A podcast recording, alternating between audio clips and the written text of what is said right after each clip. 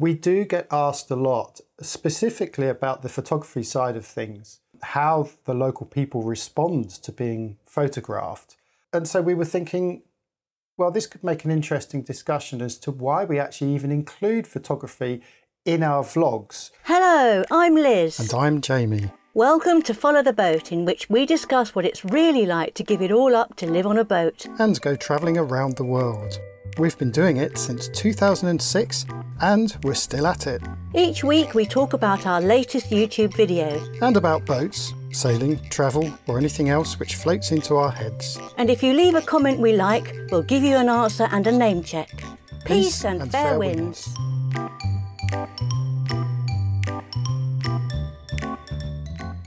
Hello once more. and uh, firstly, my apologies. I probably look really tired, a bit a bit paranoid here. Uh, but we had a bit of an issue last night, didn't we, Elizabeth? Yeah, so it was uh, morning for me. It was the middle of the night for you, but I got onto the boat because you may be able to hear a slight difference in the way I'm sounding. And if you're watching, you'll see that obviously I'm not on the boat. And I'm not on the boat because so much going on inside. I'm staying in a room in the hotel. So what I'm doing is get up, have a breakfast, and I go onto the boat. Got on the boat this morning and put the fans on, nothing happened. And then went round the boat and all the sockets were out. So I couldn't plug anything in, couldn't make a cup of tea, couldn't do nothing. So nine o'clock here, is one o'clock in the morning there. So I spent half an hour flicking switches and going around and wondering what to do. And eventually I gave up, sent some help messages to you because it's electrical and I'm always worried about electrical things. Yeah, I just happened to to be awake at the time, but uh, I didn't get to sleep until three thirty this morning, and then of course uh, had to get up for well to be ready at nine to do this podcast so we could catch the light at both ends of our respective locations. So, uh, so yes, I, I, haven't had much sleep, so I apologise. Anyway, we've got the inverter working again, which is a good thing, but we're going to get uh, uh, an electrician to just pop up who's seen the inverter before and knows a thing or two about them uh, to maybe just have a look at it with you. So this is, but yeah, this is one of the problems with being so remote from each other. And mm. as you can see, uh, if you are watching this, I am still in the UK. So uh, mm. apologies for that. You were supposed to have been back by now, but things took a little bit longer than we thought, didn't they? Mm, yes. But I'm, I'm glad to hear that things are progressing on the boat as they are back in the UK for me. So uh, it all is not lost. We're still getting stuff done, which is great. Yeah. Yes, we are. And uh, yeah, so when you get back, there'll be a few more things to finish up that require your presence. And then it would be very nice to get back in the water. I'm absolutely fed up with being on land in a, on a boat on land. She gets so hot. I moan about it every week, but there you go. Anyway, it's a bit cooler now here because I have not only air conditioning, but I have hot water showers as well. Absolute Ooh. luxury. But that is a luxury, isn't it? Yeah, nice. Where it's getting colder and colder by the day here. Um, not, yes. not for, I have to say, not for the people that live here who are quite used to this weather, but of course, having spent so many years in the tropics, it does take me that much longer to reacclimatise to the UK climate. And uh, yeah, I'm, I'm not doing too badly. I'm, I'm coping, well but as you can see, you know, I've still got layers on. Yes, so. I did tell you to take some thermals, but you'll never learn, will you? right, so this week's podcast then. Mm. Uh, quite, quite interesting, isn't it? Um, I wrote down the quote that we got. Um, it was on our Discord community, wasn't it? Yeah, this is from from Lundo Bali, isn't it? Who who regularly comments and uh, has started watching us since we've moved to Indonesia because they're based in Indo themselves. So they're fascinated by what's going on. But the question that they had was much more general, wasn't it? Yes, it sort of sparked some ideas in our head. So they did ask us quite a lot, lot, of questions, which we have covered elsewhere, and I was able to point them in the right direction. And uh, but this sentence really made me sit up and think. It was: Was it easy for you to start talking to strangers, or did it take time to get to your current ease? And if you're a regular uh, viewer, you'll know that we spend a lot of time photographing, videoing, and spending hours walking and just generally time with local people. it's a big uh, uh, it's a big uh, side to what we do, definitely. And Yeah. uh, with you know with talking to local people comes filming and photographing local people and this is where Lundo Bali went on to ask about how comfortable we are with photographing and, and filming people we And it got uh, us. Sorry, go on. I think we're about to say the same thing. It got Yeah. us thinking, well, you know, this could be an interesting one because we do get asked a lot, specifically about the photography side of things, um, how the local people respond to being photographed, and but and so we were thinking, well, this could make an interesting discussion as to why we actually even include photography in our vlogs, and vlog being the operative word because that means a video log. Uh, So it, it's quite a, a, a change to be putting more and more still photography into our vlogs. And it's not something that we see that often, is it? No, it's not. So there's two things that we do that perhaps not so many other tubes tubers do, which is one, talk to the local people, interview them, get them on camera. We're not filming ourselves diving and, and prattling around. We're more interested in the people that we meet. and uh, secondly, we put uh, we've started to put more and more actually images into our videos, and it all comes about because of your passion, interest, and ability in photography. You've been taking photographs for a long time, and you're uh, a member of the Royal Photographic Association Society. what is it? Society, yeah. Society, yeah. So I mean, you've been studying and and, and dealing in in images in, in, in images rather than video for a very long time. Video only came in secondary, and it really is. It, would you say it's your real passion? Absolutely, yes. Uh, and it's it's something I realised I'd neglected over the last few years with doing the whole YouTube channel. Is that I was mm. concentrating so much on the video side of things, and I think one of my frustrations is that in my head with video I have great ideas, but I'm finding the execution quite difficult simply because of the time constraints. You know, we Yes. put out a video or we put out our travel log episodes every other week now, which has allowed me to buy some more time. But from a cinematographic point of view, uh, the framing, the lighting, all that kind of things, I think they're heavily compromised when we do video because we are restricted by time and location. And quite often we are recording when perhaps it's an overcast day, it could be in the midday sun, you know, in conditions that aren't ideal for uh, either photography or videography. And so, quite often when I put an episode out, I'm always a little bit frustrated that it not being how I saw it in my head.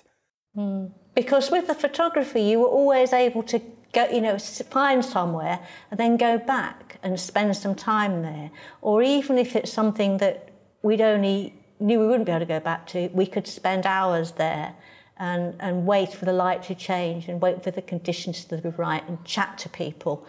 Um, so going back to people, we were able to put them at their ease to a certain extent. And um, I think you, you obviously started it first because of your street photography, but I soon warmed to it with you. And um, it's become a big part of our travel.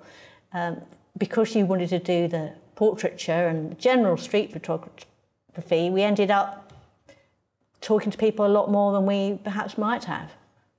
Yes, and I, I- I guess also maybe people respond better to a quick lift up of the camera to take a photo rather than holding a video camera in their face. There may be something in that.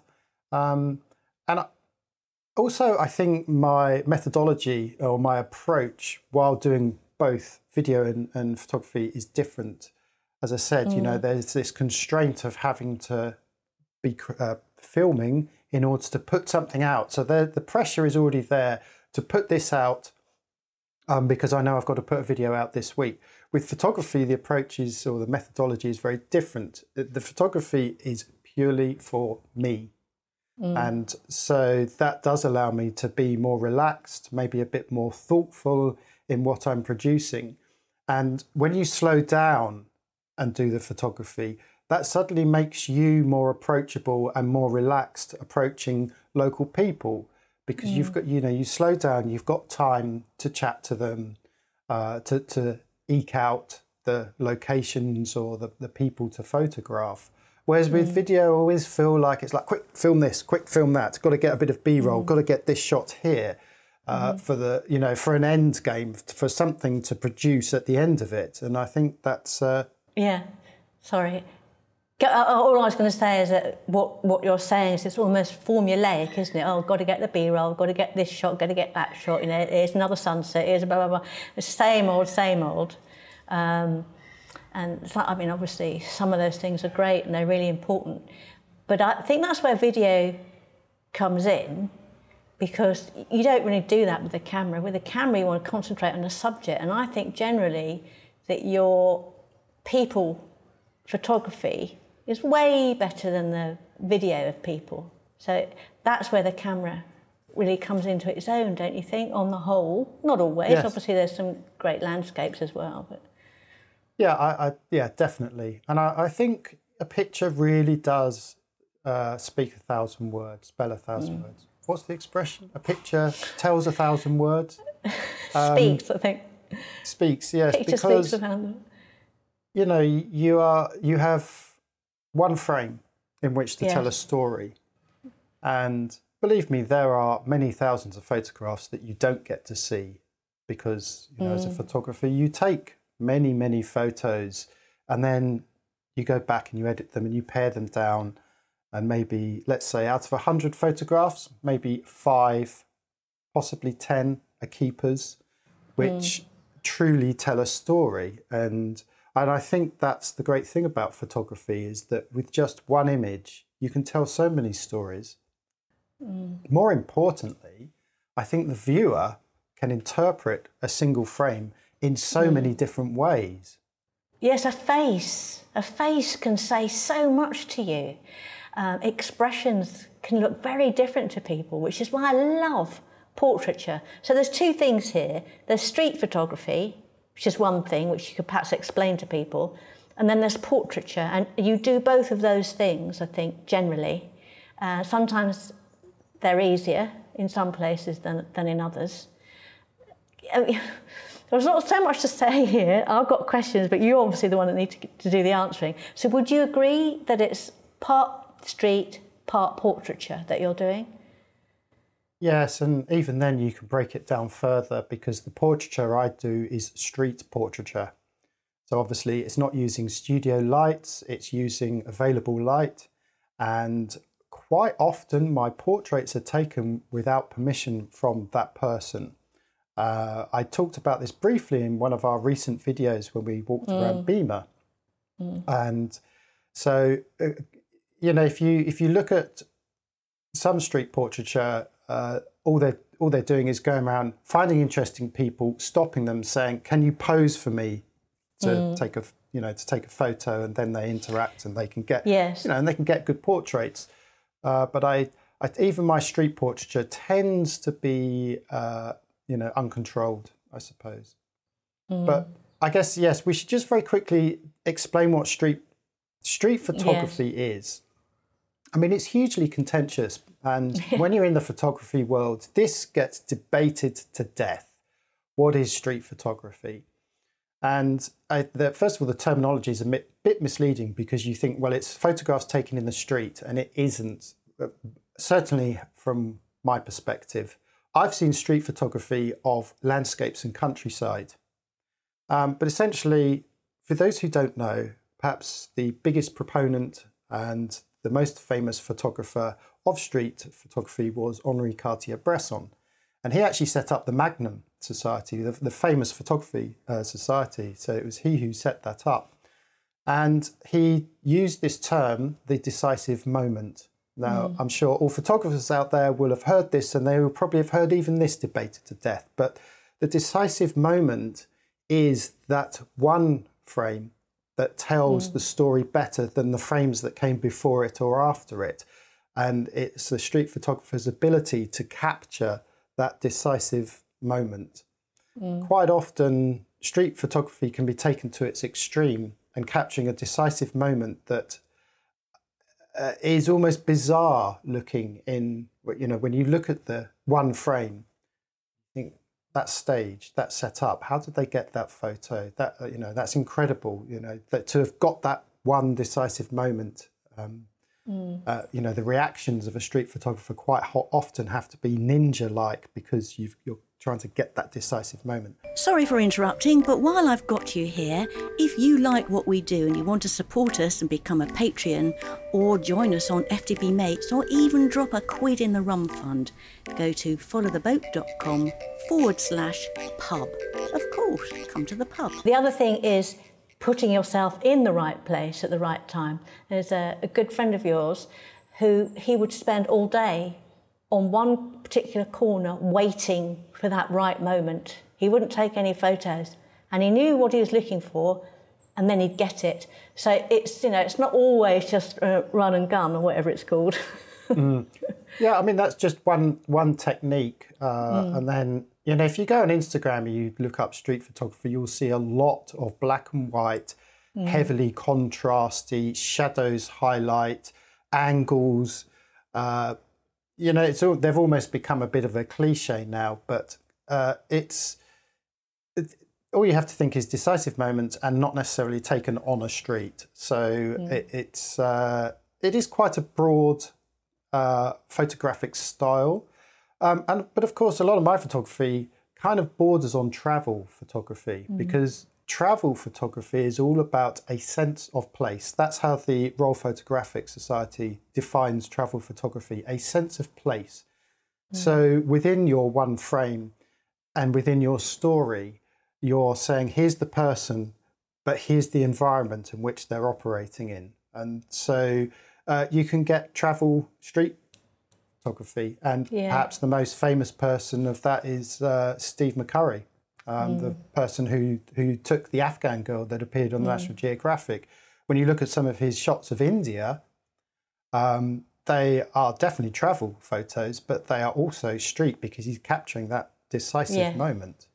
He was one of the he was the first really to really understand and get the light and the colours in India, and he he spawned a million copycats but uh, also not just copycats, but he's inspired people to go to India and see what an extraordinary place it was. of course, we had three years there, and you used to take um, street walks with local photographers, didn't you? You used to go on photo walks together That's with them. That's right. Yeah, befriended a whole bunch of photographers. Yeah. Down in Kerala, and we used to go for photo walks at the weekend.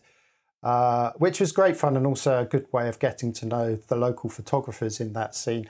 It, it's I was going to say it was quite difficult to get good street photography when there's a group of 15 of you walking around in a group. But actually, uh, India was a very good place where you're ignored. And I think as a street photographer, that's what you want. You want to be ignored.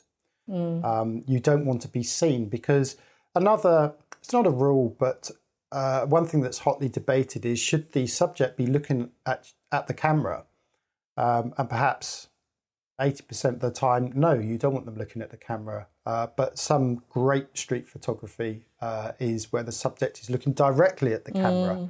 and again is telling a, a, story that is so engaging because you're mesmerized by locking mm. eyes with the, with the subject. Mm. Yes, it's, it's very interesting. So, what we need to do now is we need to take some of your principles of, of images and, and photography and how you apply them to videography. So I think people would be interested to know what you try to do with a video camera um, when you're not using your, your stills camera. I'd say with videography, maybe the rules that you're. I keep saying rules, you know, it's the same with anything. With photography, learn the rules and then learn how to break them. Um, so definitely don't take my word literally.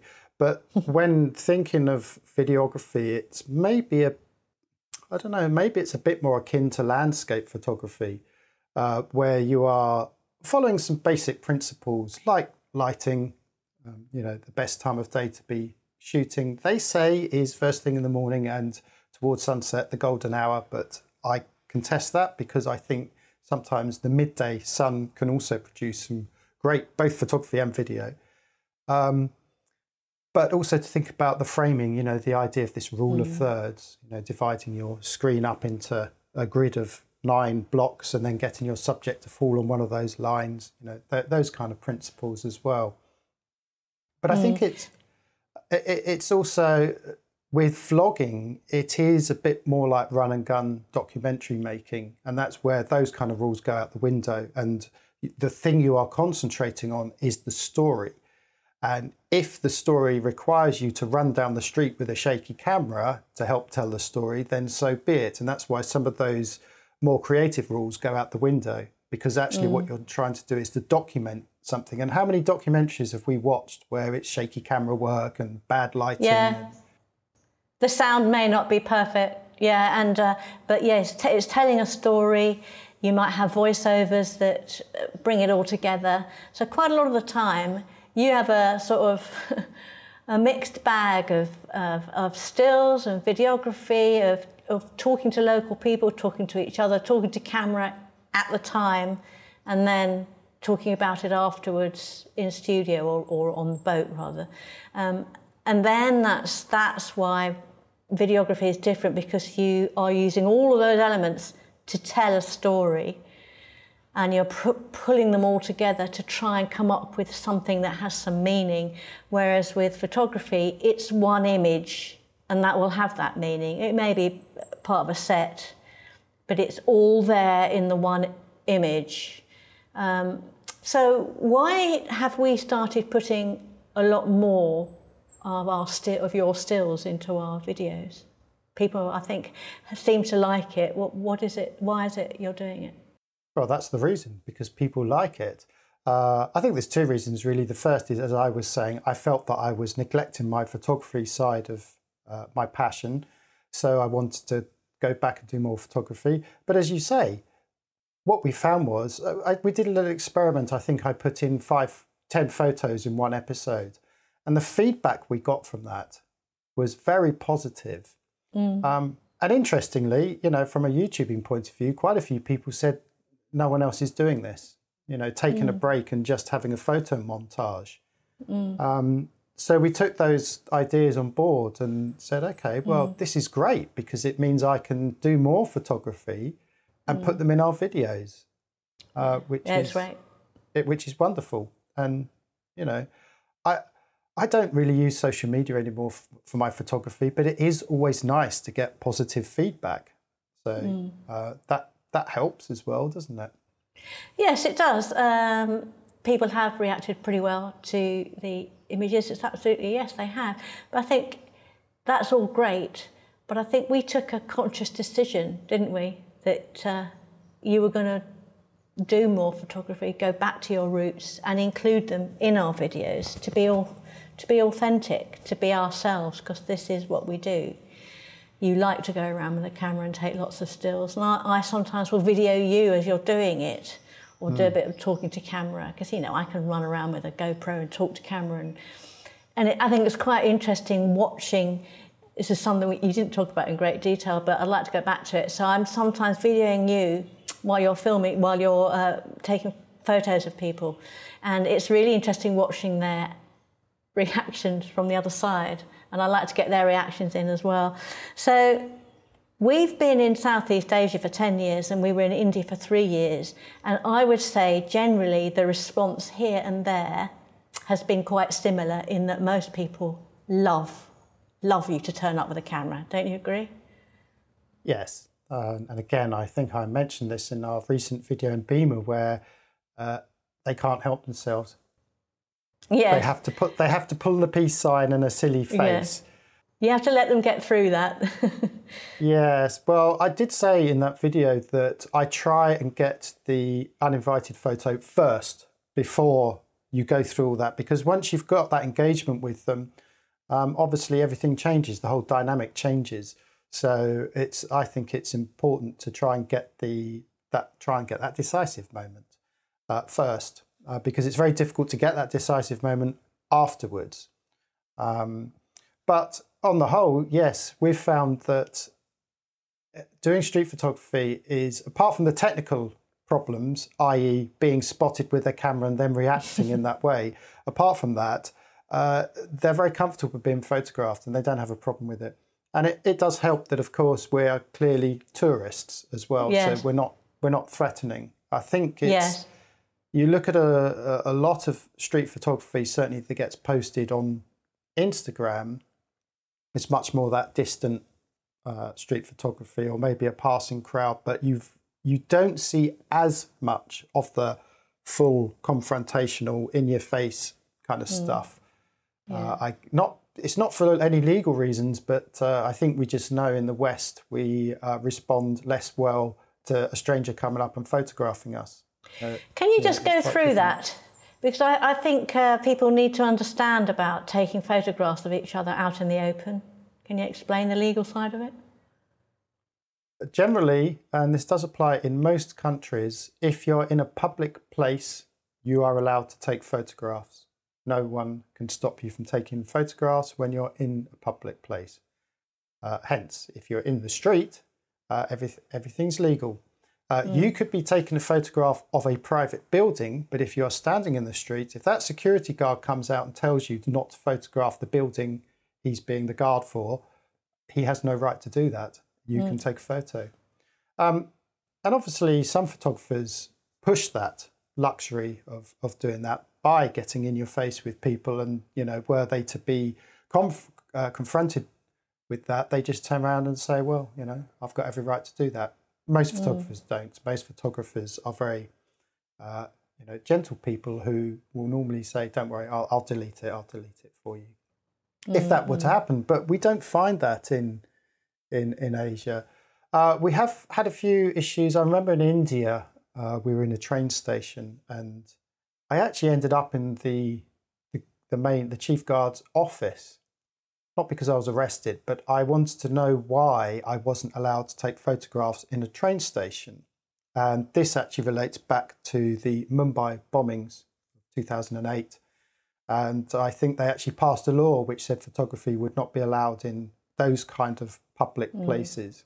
So there are mm. always exceptions to the rule, but mm-hmm. uh, on the whole, yeah, you're free to take pictures of whatever you want. So, can you take a photograph of a person out in the street and then publish it and get paid for it without Yes. them?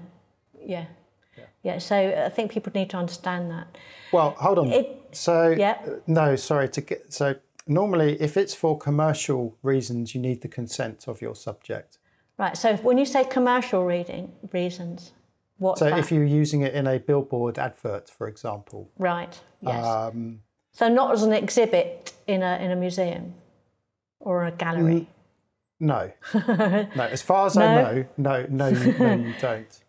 No, it's normally for commercial purposes, and commercial in the, the commercial sense. And I don't Yeah. know where you know that would fall in. You know, when I think of the exhibitions that I've seen uh, and the street photographies, the famous street photographies, they're full of strangers. Yeah. Um, so, yeah, I mean that's perhaps a grey area. But uh, if it if you're taking, you just say you're taking photos for yourself yeah. essentially you are. And then if it happens to end up in a set of 10 or 15 exhibited photos uh, later on, I, you know, I don't think that's a problem. No, I don't think I don't think it is. But as you say, if you're selling it to uh, for a commercial, that's the obvious one. Uh, but there's going to be lots of grades in between. So street photography back home in the UK a little different, would you say? I mean, you've you've had more negative experiences in the West, I think. Am I right, or is that wrong? Yes, I mean, the, I remember one particular uh, confrontation I had, uh, which was down in Rye, in your mum's hometown, a sleepy market coastal town. Um, and had a confrontation with a woman because I was taking photos. It turned out of her teenage son, who happened to be sitting on a park bench. Um, and of course, I'm so used to taking pictures of teenagers, children, old people, you know, didn't matter. Um, you know, maybe didn't think about it. So, uh, yeah, so she, she had a, a big go at me and, you know, I assured her. Uh, to be honest, her reaction was absolutely, uh, you know, it was, it was ridiculous. But mainly when people say they don't want it, you just don't take the photo. I mean, occasionally over here, Just walk on. Yes, quite often women don't want to have a photograph taken, you know, but um, perhaps for religious reasons, customs, I don't know. Sometimes they definitely don't, and it's absolutely fine. They just turn their heads away and put their hand across, and it, and then you just say, yeah, no problem. Sometimes they'll just do this. They'll say no photo, Yeah. and, and in Yeah. which case, it's fine. You nod and smile and just walk on because there'll be another photo to take around the corner. Now, Yeah. what is interesting, and I've I'd love to do a video on particular photos that people have commented on, where the viewer has interpreted that single frame as confrontational because of the Yes. expression captured on the face. Yes. Quite often, those photographs will be a series of before and after photographs, and I happen to select, say, the middle frame, but there'll be five before and five after. Five before where it may show her turning around to look at camera, and then the five after where after the shock and surprise, she bursts into a huge smile and then does the peace sign. and of course, those pictures are a little bit more for me, they're a bit more cliche perhaps. So I'm looking for the photo that's super engaging and gets the viewer to to, to question it. Or, um, so quite often the photos that we end up showing in our videos uh, can be interpreted in many different ways, and sometimes people interpret it the wrong way. I think the wrong way by saying, "Oh, you know, you, you can clearly see this person is upset." I can think of one I haven't yet shown actually because I took it in Labuan Bajo, which we're going to be visiting very soon in our videos. yeah. And it's a super photo because I, I was using flash at the time and she was wearing uh, a yellow jumpsuit. She was a, a, a street cleaner and she just looked incredible. And I got this photo with the flash gun, and the look on her face is just of who knows, shock, surprise, horror, uh, whatever, you know, however you interpret it. The fact is, after that photo, I then stopped, chatted to her, showed her the frame. She loved it. She laughed. You don't see all that in that single frame. And that's why when people write comments like that, you know, you're, you're being inconsiderate, uh, I don't really respond to it because I know that no, I wasn't. And the interaction I had with that person uh, uh, proves otherwise. And it is such a great way to get to know people, you know, because uh, we're always going on about wanting to understand the culture a bit better, and you do that by talking to people. And it's the perfect entrance in, into it. You know, you, as you say, you, you take the photo, you get chatting, you sit down and, and chat to a number of people around you. When we were on Sumbawa, we ended up sitting with Diana uh, in her on her veranda for hours, and still got her on WhatsApp. People over the world, we've got on, on WhatsApp and back and forth. She helped set up that whole thing you did uh, on the Bagan, doing the night fishing and all that sort of thing. So, you know, just to go back to Londa Bali's original question about how easy is it to get to know people, it's uh, photography is a really great way of doing it. Without being intrusive, you can break down barriers very, very quickly and very easily, particularly here because everybody wants to know you anyway. It's, everyone's so friendly in Indonesia. Yeah, it's definitely something that almost bothers me. And if we move on to different cultures, you know, let's say Japan, I know for a fact that in Japan, I think street photography is more difficult and there are more legal implications. Plus, they're a much more reserved race generally. Um, so, uh, I mean, I do know some great Japanese street photographers and also for street photographers from the West who've got some great photos from Japan. But I know, for as an example, that's a place where the kind of photography I'm doing in Asia, in Southeast Asia, would be difficult to do in East Asia, um, and even more so, you know, in the West, let's say. Um, uh, yeah, that, that that's a concern of mine. I may have to move over to bird photography or something instead. But you know, those uh, in the in the very latest one, we'll put a link at the top of the screen somewhere if, if you're watching this. And the very latest one, which is all uh, based in Pulau Banta, just before we got to Komodo, you did a lot of um, drone footage of the crater because we were anchored inside a, a spectacular volcano. It's a deserted island. If you haven't seen it, watch it. It's amazing. But then staggered along with the, the videos taken from the drone, you, you did some single images taken from the drone as well. And for me, I like those better than the than the video. I thought they were stunning. Mm. Yes, yeah. yeah, they those tend to be. I tend to do a lot of panoramics from the from the drone, which are nine uh, stitched photos, so they are very spatial and um, yeah, the the drone photography is an interesting one. Um, I posted up a photo when I first got my drone. I posted up a photo on it was either Instagram or Twitter, and I wrote uh, "drone street photography." You saw it here first, and it was a, a photo looking directly down at uh, this great image of uh, a couple sitting at a table and chair by the shore with this umbrella and the waves breaking. And anyway, it, it, it was a great photo, even if I say so myself. Um, and drone photography is an interesting one where actually you tend to find, especially if you're shooting straight down, it's actually better to take photos in the middle of the day uh, because you've got the sun pointing straight down. You don't have the problems with shadows that you get when you're shooting horizontally with a camera on land. Um, but uh, yeah, there there are competitions for drone photography. It's definitely an established uh, medium, a, a, style of photography, and uh, and I think it's great that that exists. Um, I tend to just do it just for you know the the documentary for our videos. Really, just makes a little yes. change from the, from the video itself. Yeah, and you want to shake it up, don't you? You want some different perspectives and angles, and you want the stills in there and the movement, and so. So the, what do we call this? We called this the importance of photography and video.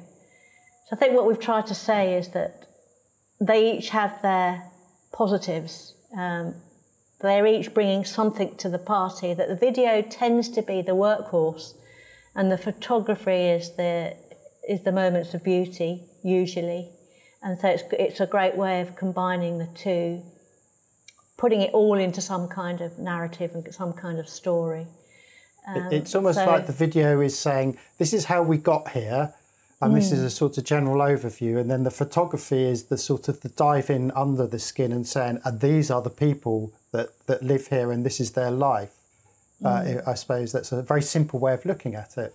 So we've talked a bit about how important it is to, to when you're filming as you're thinking always as a photographer. But one of the questions that people do ask a lot is uh, what equipment should you use? Is it something you prepared to talk about now or is it all rubbish?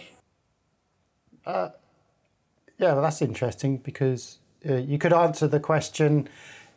You've probably heard this before. The best camera is the camera that you have on you. Um, by the way, I could talk about this for hours uh, because it, it is my passion. So, uh, so shut me up when I've talked too much about it. But yeah, obviously, when we are doing our vlogging, I have to think about okay, am I going to take the video camera and also the stills camera?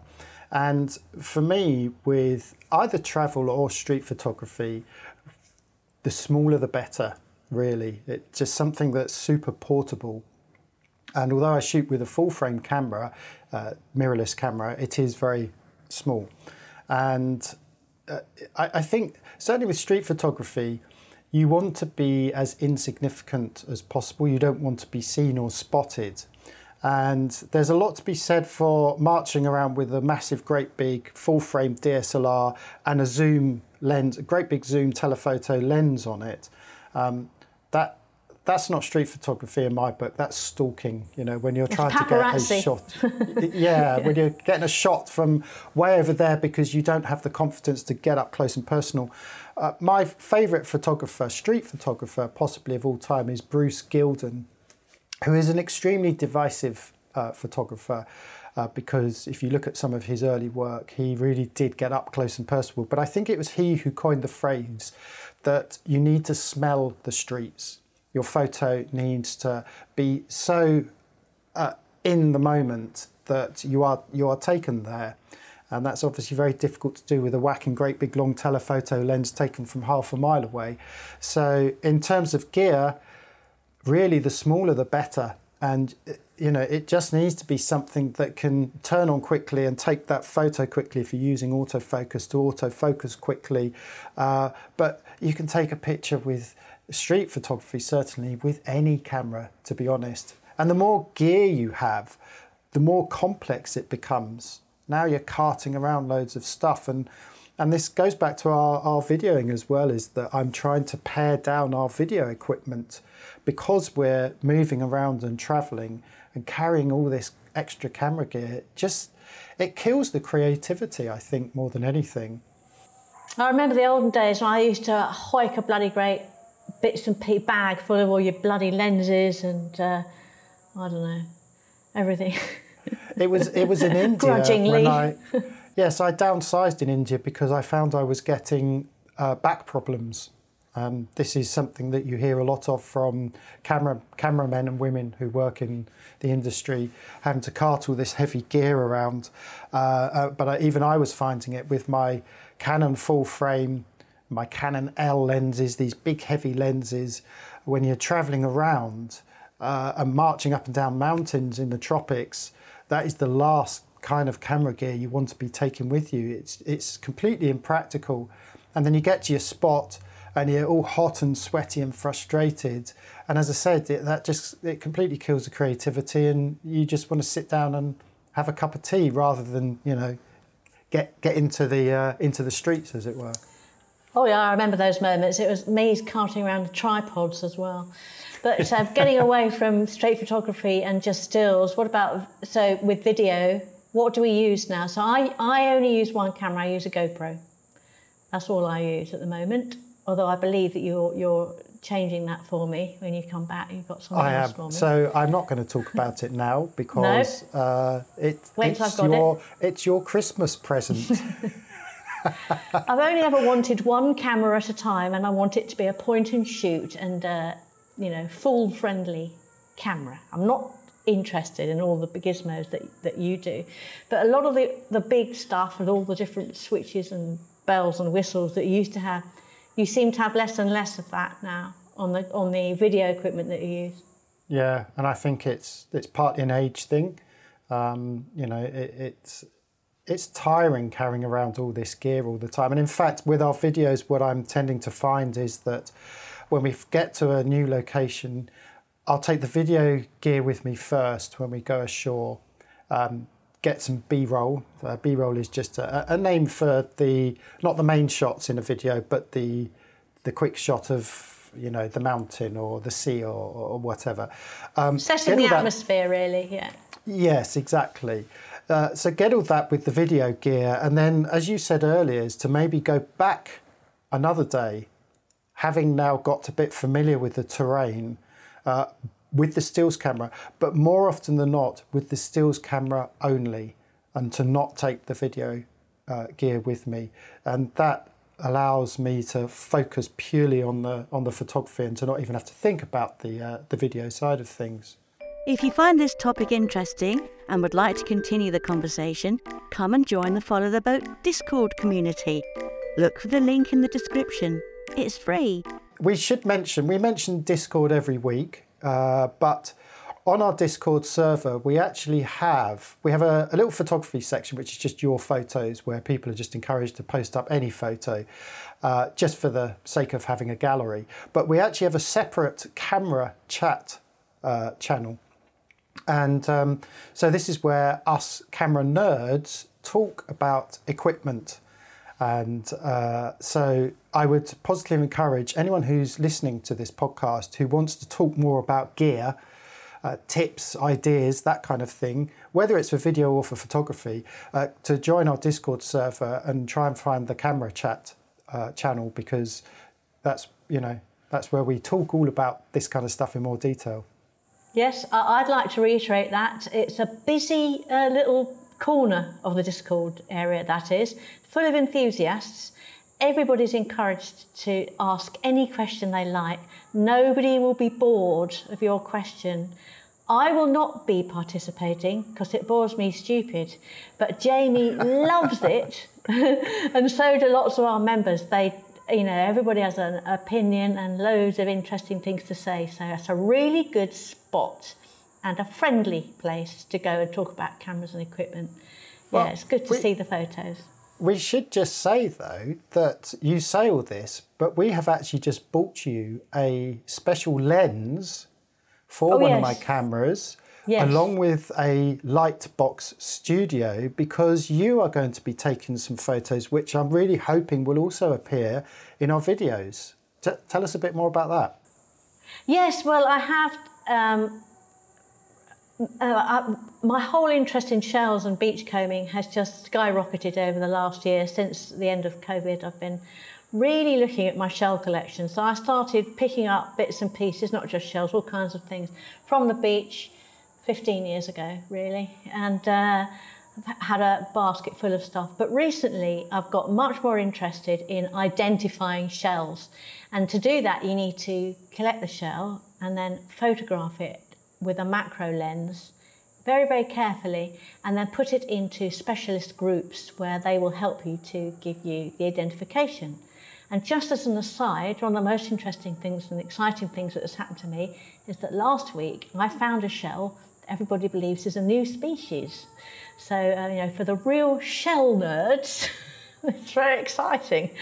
Um, but yeah, so we can go down the whole rabbit hole of should you collect shells. I do understand the, um, the whole thinking behind that.